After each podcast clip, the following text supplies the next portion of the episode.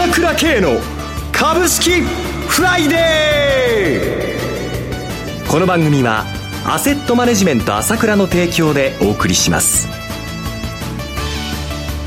皆さんおはようございます。浜田節子です。朝倉慶の株式フライデー。今日も株式投資をする上で重要となる注目ポイントを取り上げてまいります。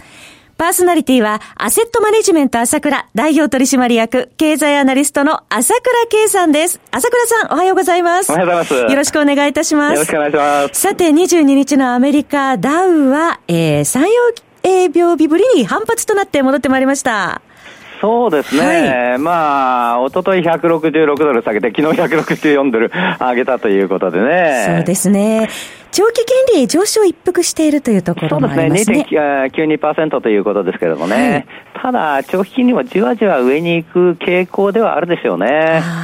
まあ、アメリカ株も、まあ、戻しがね、6割一気に戻したわけですから、はい、まあ、ここで、こう、うろうろうろうろするっていうのは、まあ、極めて普通な動きだと思いますよね。はい、えー、しばらくは調整局面続きそうでしょうか？この方が、FRB が実は望んでいることだと思いますね。まあ、ニューヨーク連銀のダドリーさんが、まあ、株下がった時大したことないって言ってたけども、えー、やっぱりこう、どんどんどんどん上げてもらいたくないっていう気持ちは逆にあると思いますよ。なるほど。ええー、まあちょっと調整は行き過ぎたかもしれないけども、はい、まああボックス圏でうろうろうろうろ動いてくれて、景気はいいんだから、3月これで順調に金利引き上げて、まあそういうふうに、えー、言った方がいいなとぐらいに思ってんじゃないですか。だから、ここはあまり上げずに、下げずに、うろうろしててと。これがまあ望んでいるところで、まあ、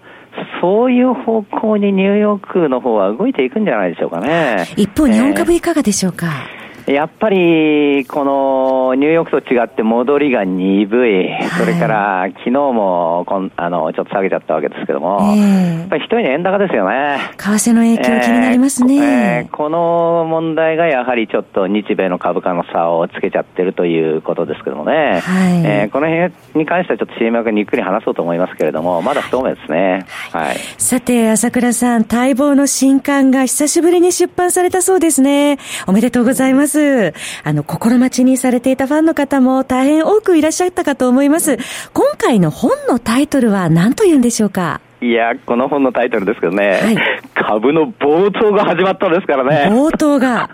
暴落じゃなくて暴騰ですからね。はい、えー、で私はこれまで一貫して話してきましたけども、もう今後株式市場は相当上がっていくというふうに見ているわけなんですよね。はい、えー、で、なぜ株が上がるのかということについてはですね、ここでも言ってるけども言い切れないんですよ。だからそれを詳しくこうだこうだこうだってね、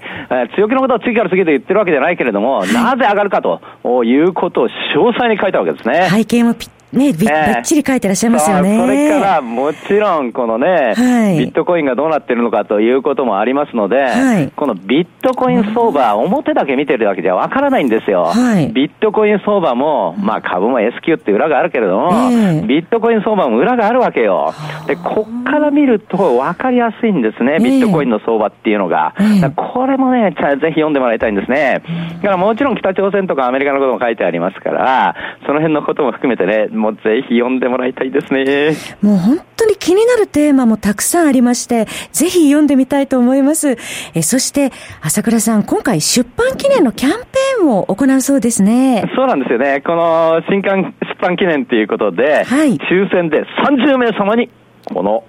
株の暴走が始まったをプレゼントします。30名様、大盤振る舞いいただきました。朝倉さんのご著書、読まれたい方はぜひご応募ください。朝倉系新刊プレゼントキャンペーンのお申し込みは、アセットマネジメント朝倉公式ホームページにアクセスしていただきまして、経済アナリスト、朝倉系新刊プレゼントキャンペーンお申し込みはこちらと書かれました青いバナーをクリックしてください。えそして、フォームに必要事項をご記入の上、お申し込みください。ご応募お待ちしております。それでは CM を挟んで朝倉さんに詳しく伺ってまいります。鋭い分析力で注目を集める経済予測のプロ、朝倉慶。日々のマーケット情勢や株式情報、個別銘柄の解説を、朝倉本人が平日16時、メールでおよそ7分の音声を無料で配信中。株の判断に迷ったら朝倉慶。詳しくは、アセットマネジメント朝倉のウェブサイトへ。本日の市況解説無料メールマガジンにご登録ください。アセットマネジメント朝倉は、証券取引、金銭有価証券の予託、貸付行為は行っておりません。また、情報提供する金融商品のお取引では、相場変動などにより損失を生じる恐れがあります。取引説明書、契約締結前交付書面などを十分にお読みいただき、ご理解の上お取引ください。金融商品仲介業者登録、関東財務局長金中第605号。さて、朝倉さん、ご著書、まあ、今年は株は暴騰するということがメインテーマでいらっしゃるということなんですけど、今、足元のマーケットは調整局面ということになっていますが、大体これはいつ頃から勢いがついてくるんでしょうか？あと1ヶ月弱の辛抱だと思いますよね。3月いっぱいまでと。えー、そうですね。3月いっぱいまでかかんないと思います。はい、3月の S q までがいいところだと思ってますがね。えーまあ、私、朝倉系ということでデビューできたのは、そのリーマンショックの年ですね、2008年、暴落するよと、はい、いうことで、大々的に言って、えー、それでまあ現実にそれが現実に起こったっていうことで、まあ、その出版でデビューできたわけなんですけれどもね。はい。その時もやっぱり一番確信したのは年初の動きだったですよね。年初が暴落したのを見て、これはもう今年は完全にダメだと思ったわけですけども、はい、えー、そういう意味では今年はすざまじい上げになったわけじゃないですか。年初、そうです。勢ありましたね。そうですね。上昇率4.8%だったわけですけれども、はい、この過去の上昇率、年初の3日間の上昇率を見ると、えー、このナンバーワンが1988年、はい、バブルの前の年だったけども、この時3日間で5.7%上がったんですけども、この年は4割上がったからね、株が。あ、そうなんですか。えー、で、今年はこれからまたいろいろ波乱はあるけど、今後上がっていくと思います。はい。で、もう一つ3番目がどうだ、なんだったかっていうと、2009年なんですよ。リーマンショックの翌年ですね。そうです。この年は上昇率、3日間の上昇率は4.3%だったんだけども、えー、最終的に20%上がったわけだ。で、どちらかというと、1988年に比べて2009年の上昇率が半分なんだけれども、はい実はこの2009年どうだったかっていうと、えー、8991円寄り付きから始まって、えー、あっという間に9300円の上まで上がっていったんですね、3日間でばばばーっと。はい、実はその後、3月まさに9日 S q にかけてね、急落してですね、えー、リーマンショック後の2番底7028円までつけるんですよ。そっからとっとことっとことっとことっと上がって1万700円以上までいってね、え上昇率が 2, 割2割を超えたわけだけども、はい、今年はちょっとそんな感じかなと実は思ってるんですね。2009年の時その3月の S q がポイントだったわけですね。そうなんですね。で、はいえー、私も、まあ、2月の時点で、ここで、えー、底打ちだと言ってから、ちょっと待ってくださいねと、はい、もう一回底打ちを撤退さ撤廃させてもらったわけですけども、は言いますのも、円高が急速に S q の後始まってきたということがあるんですよね。はい、昨日の空売り比率が46.1%なんですけれども、かなりの水準ですね。これがまあ史上最高に近い空売り比率で、はいこの40%以上の空売り比率がもう20営業日続いてるんですよ。こんなことは初めて見ました。これ背景をお聞かせいただけますでしょうか？よほど、私の感覚では、よほど大きな売り仕掛けが背後に控えている可能性はあると思います。えー、要はですね、確信がなければこれだけ売るということはないと思いますので、はい、かなり外国人筋、しかもですね、この空売り比率っていうと、あの、個人の空売りと勘違いしちゃいそうですけども。信用山とかね、そうですね見ますけれどもね。信用山なんですけれども、はい、今の信用山を見るとですね、はい、これがですね、えー、空売り山は8147で、まあ、あ1兆4、1兆500億ぐらいから、まあ、2000億ぐらい減少してるわけですよ。はい、から、階段の方ほとほとんど整理されてないんですよね。えー、えーで、先々週ですか、個人の買い越しが7458億ということで、過去最高になりましたね。普段買わないんだけども。はい、で今週も850億買ってると、2週連続続いたっていうのも初めてかもしれませんね。要は、個人は買ってるわけだ。はい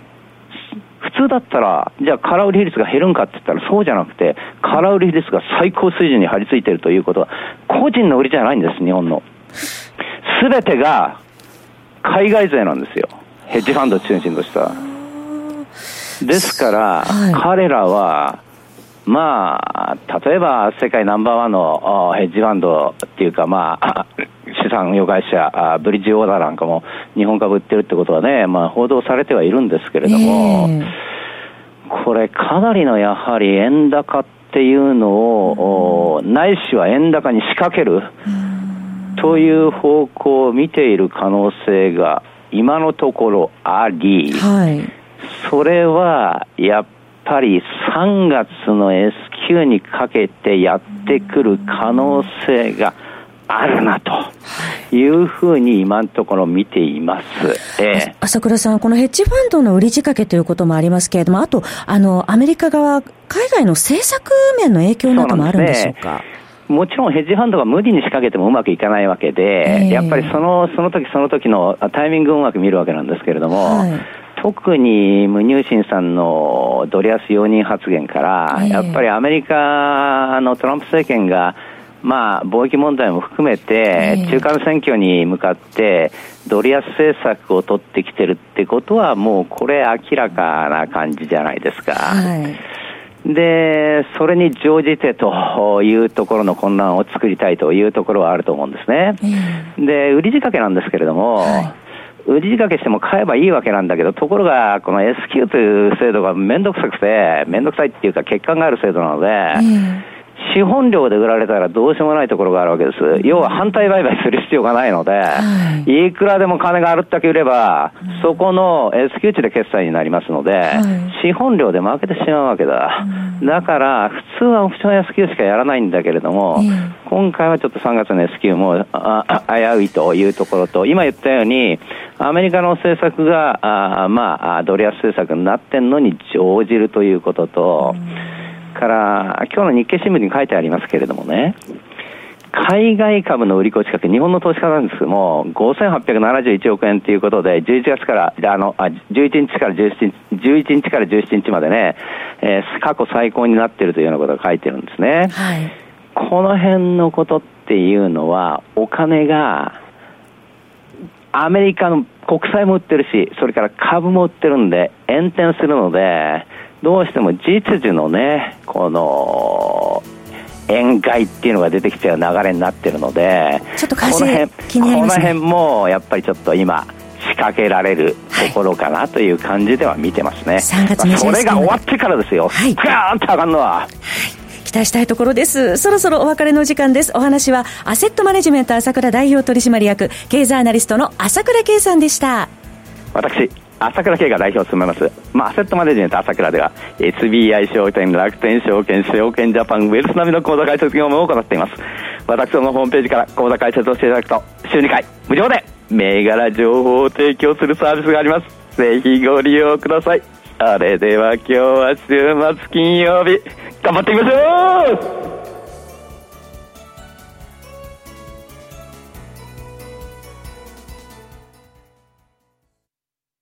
この番組はアセットマネジメント朝倉の提供でお送りしました。最終的な投資判断は皆様ご自身でなさってください。